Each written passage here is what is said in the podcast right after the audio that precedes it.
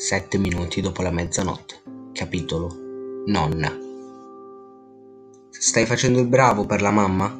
disse la nonna pizzicando Connor un po' troppo forte. La mamma è intervenuto, dicendo che era stato bravissimo e che quindi non c'era bisogno di infliggergli così tanto dolore. La nonna subito dopo gli chiese di andare a preparare del tè per lei e la mamma, anche se più che una richiesta sembrava un ordine. Connor uscì dalla stanza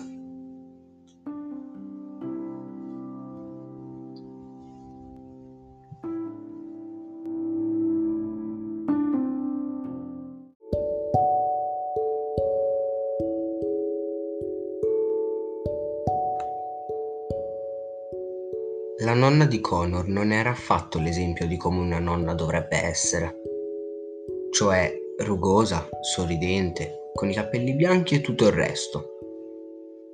Invece, la nonna di Connor indossava vestiti sartoriali, si tingeva i capelli e spesso diceva frasi senza alcun senso logico, come per esempio i 60 sono i nuovi 50 o altre cose del genere.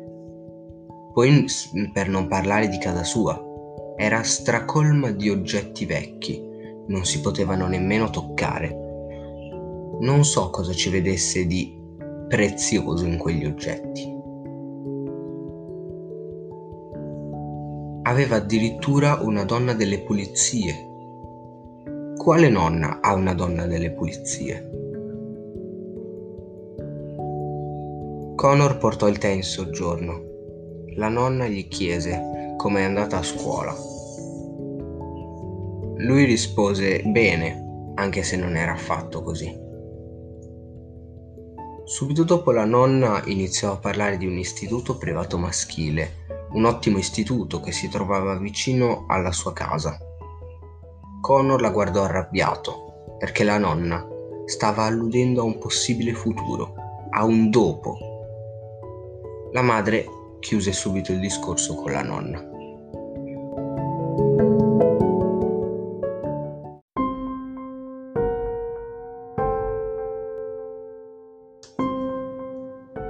Per cena avevano ordinato cibo cinese. La nonna non sapeva cucinare e la madre era troppo debole per farlo. Dopo aver mangiato, mentre Connor buttava i vassoietti di alluminio nella spazzatura, la nonna arrivò e gli disse Io e te dobbiamo fare un discorso, ragazzo. Connor rispose Ho un nome e non è ragazzo. Si fissarono a vicenda e lei disse Non sono tua nemica, Connor. Sono qui per aiutare tua madre. Connor sapeva già perché lei era venuta a casa loro, però pensava di non avere alcun bisogno di lei. Pensava che la madre sarebbe semplicemente stata meglio il giorno dopo, come sempre. La nonna era veramente furiosa, si sorprese, Connor. Però forse non era arrabbiata con lui. Connor guardò fuori dalla finestra. C'era il mostro, lo stava fissando. A quel punto la nonna disse Sembrerà star meglio domani.